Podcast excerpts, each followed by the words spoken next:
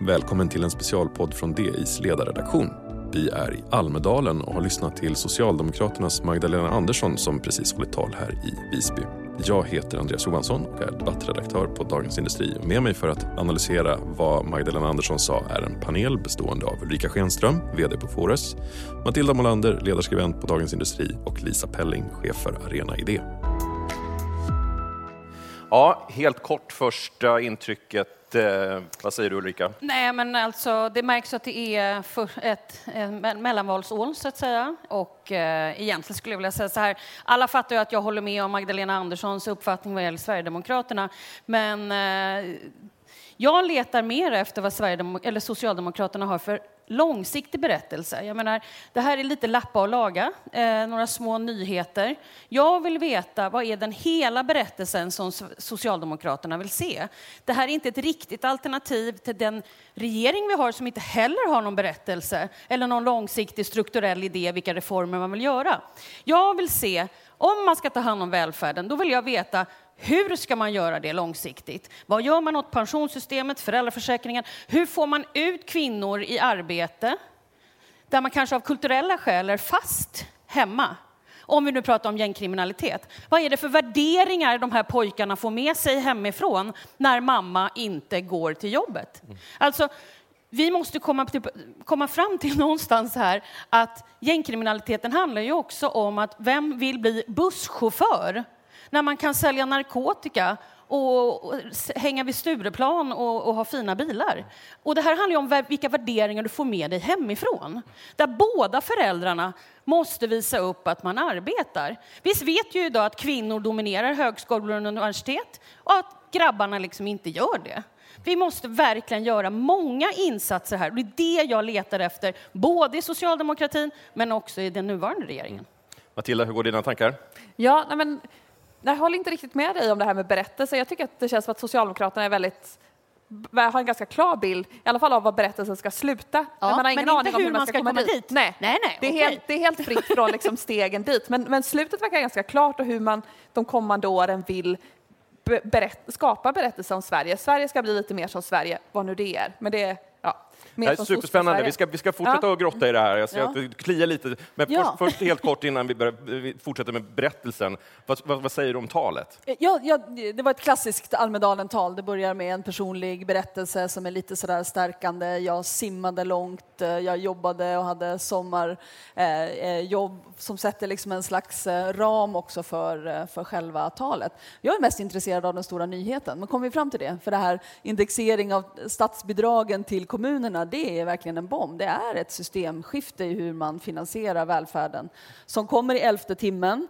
Eh, nu har ju kommunerna redan börjat skära ner eftersom inflationen gör att priser på allting stiger. Hyror, skolmaten, lärarlönerna, pensionerna.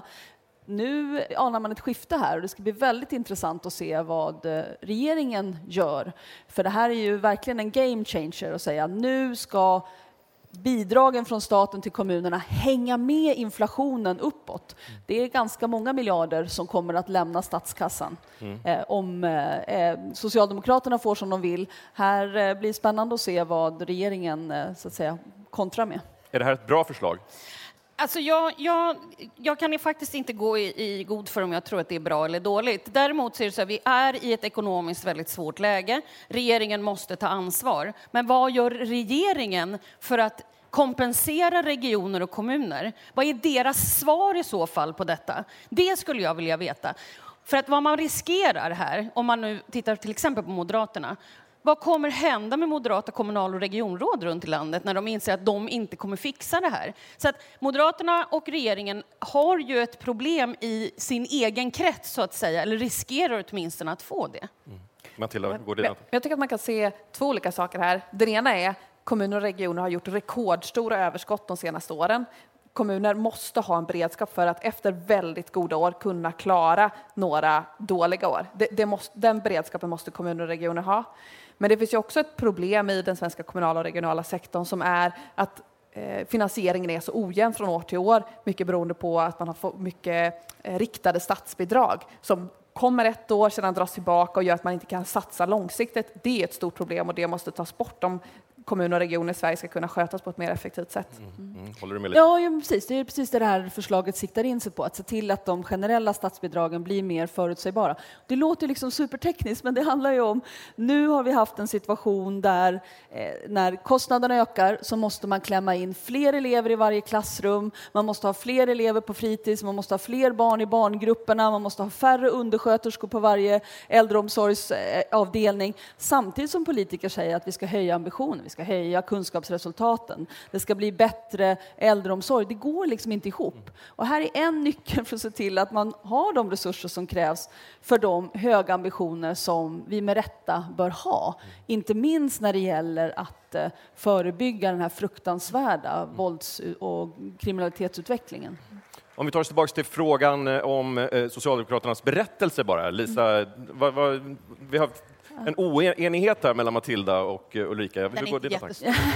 Men ändå, Nej, men jag, jag, det är ändå en liten oenighet. Jag, jag tänker att eh, Magdalena Andersson har väldigt stor trovärdighet när hon så att säga använder sitt Almedalstal till just den här frågan, alltså trygga välfärdens finansiering. Det är ingen som är förvånad över att Socialdemokraterna eh, bottnar i den frågan och har väldigt stor liksom, eh, trovärdighet i det. Det jag tycker är väldigt intressant är när man eh, också pratar om kampen mot gängkriminalitet, mot brottslighet, mot nyrekrytering av gängen i det sammanhanget. Den här formen, liksom, för varje krona vi satsar på polisen, det repressiva, mm. måste vi satsa minst en krona på det förebyggande. Och här är också regeringen lite svarslös om man bygger mer fängelse, man satsar mer på polisen, mer på rättssystemet, skärper alla straffen, men inte gör det här som krävs för att stoppa nyrekryteringen, ja, då är det de här investeringarna i fler fängelser. Mm. I princip pengar i sjön. Mm. Men vad ska folk göra när de kommer ut? Ska vi ständigt skicka nya generationer av ungdomar in i fängelse? Mm. Ulrika? alltså, jag tror ändå att alltså, så som Socialdemokraterna historiskt har varit, ett parti som har varit strukturellt reformtungt tungt, och, och, och, och kunnat eh, få fram en och nu menar jag berättelse, det är en reformberättelse. För du kan inte bara göra en sak här och få effekt här, utan du måste göra en hel raster av saker som hänger ihop som i en Eh, och, och, jag ser inte rastret, jag ser inte alla de här olika åtgärderna. Men det kanske är för att det är, var val förra året och man kanske sitter hemma och snickrar på de här reformerna. Det hoppas jag på, av demokratiska skäl. Därför att det finns inga andra partier heller som sitter och gör de här reformerna hemma. Utan vi behöver få igång en reformdiskussion och där bör Socialdemokraterna ta lika stort ansvar som alla andra. Så att jag efterfrågar alltså den här berättelsen överallt. Men vi har ju, vi har ju haft åtta år med en regering som fått väldigt lite gjort och haft, verkar haft väldigt lite agenda, utan det har mer handlat om att man ska hålla ihop regeringsunderlaget, om man får vara ärlig.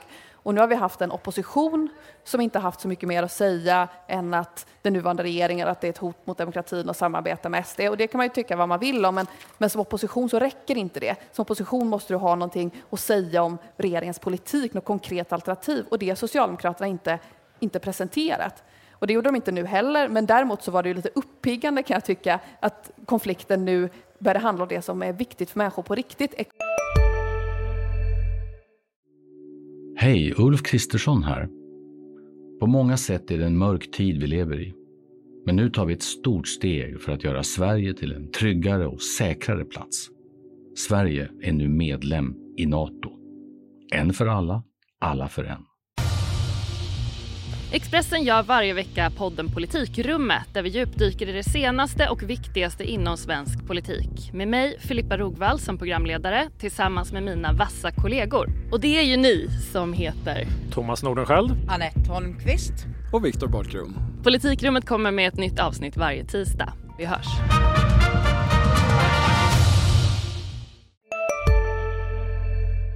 Ekonomi, grön omställning. Vi är tillbaka till en lite mer klassisk höger-vänsterkonflikt och det tror jag är bra för svensk politik. Mm. Jag tänker att den stora reformen som man skulle behöva göra och där man måste liksom vara enig brett över hela spektrumet, det är ju att göra en, en skattereform. Vi har liksom bestämt oss för i Sverige att vi ska finansiera det som är oss kärast, det som står oss närmast, vården, skolan, omsorgen med en platt skatt på arbetsinkomster. Som låginkomsttagare och höginkomsttagare betalar samma skattesats.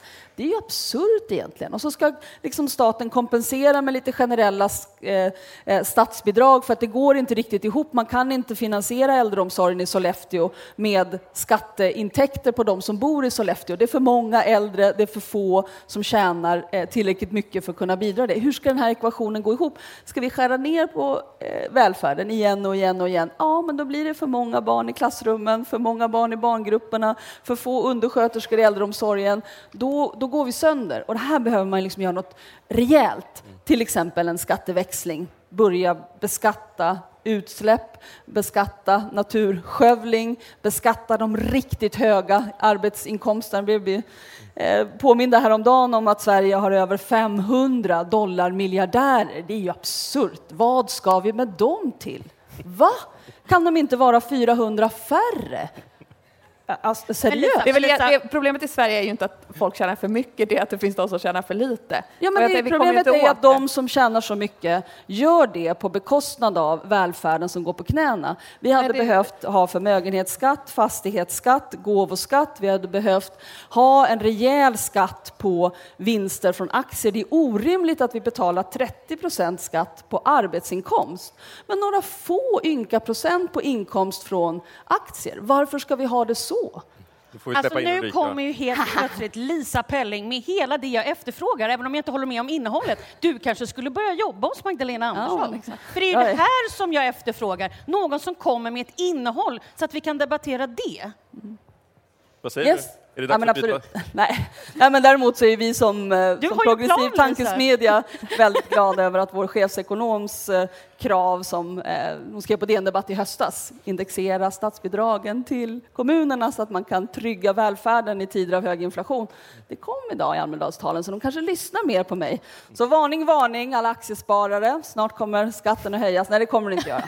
Men om vi får som vi vill så blir det en lite bättre omfördelning. Det är orimligt att vi har en, fler dollarmiljardärer per capita än något annat land i Europa samtidigt som välfärden går på knäna. Vi måste inte ha den kombinationen. Vi kan fördela de inkomsterna lite bättre. Vad säger du Matilda, är de här dollarmiljardärerna verkligen ett stort problem i Sverige? Nej, det skulle jag inte säga att 500 personer i Sverige som är dollarmiljardärer skulle jag inte säga är ett stort problem. Problemet i Sverige är att vi har ett skattesystem som gör att när du vill gå från, jobb, från bidrag till jobb så tjänar du ingenting på att börja jobba den första delen. Det är det vi behöver göra. Det vi behöver är skattesänkningar för de som tjänar allra minst. Nu har vi pratat mycket om vad vi saknade ifrån eh, Magdalena Andersson. Eh, om vi håller oss lite till retoriken, var det här ett bra tal av Magdalena Andersson? Hon är ju en bra talare, vad skulle ni mm. säga? Jag tycker, det, tycker det var ett mycket bra tal. Panelen igår såg väldigt mycket fram emot eh, Magdalena Anderssons tal, men ni, ni håller med om att hon levererar ändå? Mm, absolut, och sen om vi då ska ge henne någonting positiv feedback så Demokratifrågan tar hon upp, eh, den jag håller helt med henne i hela det hon säger, att det finns så många små, små, små, små skeenden just nu som verkligen är ett hot mot den liberala demokrati så som vi känner den idag. Och det är många som alltid säger då när man, när man står och pratar om det här, vilket jag har gjort i många år, så får man på den här foliehatten som om man liksom var galen. Men kom ihåg, vi ser det i Europa, vi har sett det i USA, vi ser de små, små stegen och sen helt plötsligt, vad hände? Va? Är vår demokrati hotad? Det ska vi ge henne en eloge att hon tar upp. Jag tycker det är mycket viktigt, därför att det är grunden till allt annat vi står och diskuterar i den här panelen. Och här nickar du instämmande. Ja, men absolut. För att förkorta talartiden, liksom 100 procent. Plus en på den Ulrika. Vi har eh, tagit fram ett litet auktoritärs bingo för eh, partiledartalen i Almedalen i år. Ni kan få ett av mig om ni vill. När man kan kryssa i när man hör eh, partiledare nämna, använda vi och dem-retorik eller eh, prata om eh, panikretorik. Vårt land står på randen till sammanbrott. Vi måste stoppa invandringen, det är den enda lösningen. Eller när man sysslar med desinformation eller när man pratar om det stora folkutbytet. Jag tyckte att eh, eh Magdalena Andersson gjorde istället tvärtom tvärtom. Hon adresserade några av de här väldigt problematiska tankefigurerna och pratade väldigt övertygande, tycker jag, om att det vårt samhälle behöver är mer av gemenskap. Vi behöver mindre av vi och dem och motsättningar och mer av, av samarbete. Och vi behöver mer av hopp vad, vad fint att hon liksom avslutade med det ändå. Att de unga människor som trots allt är här i Almedalen och som lyssnar på hennes tal ska få anledning att känna lite tillförsikt och lite hopp om samhällsutvecklingen. Det tyckte jag var bra. Och, och grunden till allting det som vi står och pratar om och som jag efterfrågar berättelser och reformutveckling och långsiktiga strukturella reformer handlar ju också om eh, eh, demokratin internt i partierna. Alltså, är det så att vi får politiker som enkom är intresserade av makt och inte förändra och förbättra för andra människor, ja, då kommer vi stå här och efterfråga den långsiktiga berättelsen. Då kommer vi stå här och efterfråga långsiktiga strukturella reformer. Så vi kommer ge ut i höst, eftersom Lisa fick berätta saker som hon gör, så vill jag bara berätta vad Fores gör. Vi kommer ge ut en bok som handlar om från eh, samhällsdebattörer och engagemang till karriärister eh, och en berättelse om fördummandet i partipolitiken. Ja, på Dagens Industri så ger vi ut tidningar, både digitalt och på papper.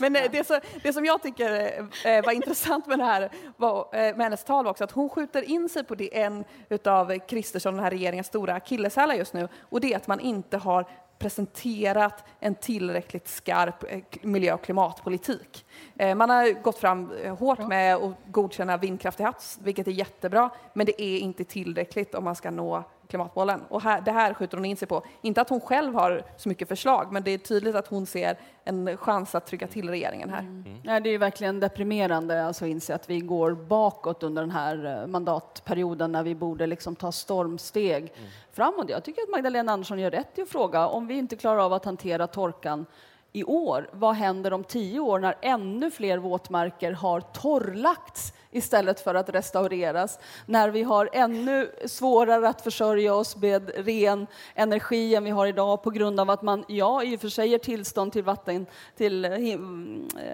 vindkraft till havs, men inte vill betala någonting för de kablar som krävs för att det verkligen ska bli av. Det är, det är jätteoroväckande.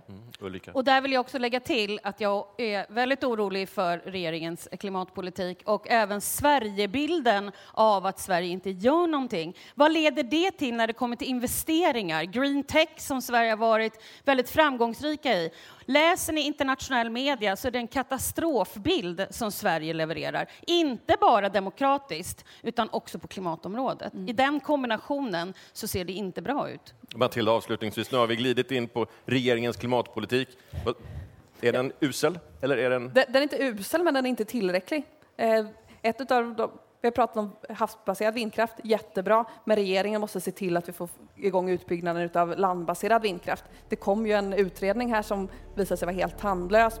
Det, det räcker inte nu. Man kan inte utreda det här igen. Nu måste man se till att det blir verkstad. Lisa, Ulrika och Matilda, stort tack för att ni var med och pratade om Magdalena Anderssons tal. Tack, Tack. så mycket.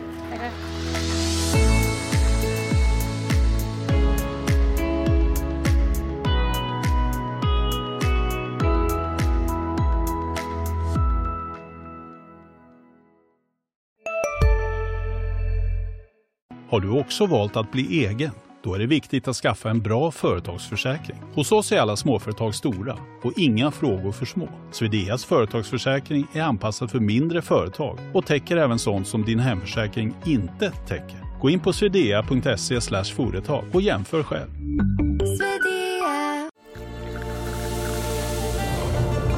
Välkommen till Maccafé på utvalda McDonalds restauranger med Baristakaffe till rimligt pris. Vad sägs om en latte eller cappuccino för bara 35 kronor? Alltid gjorda av våra utbildade baristor.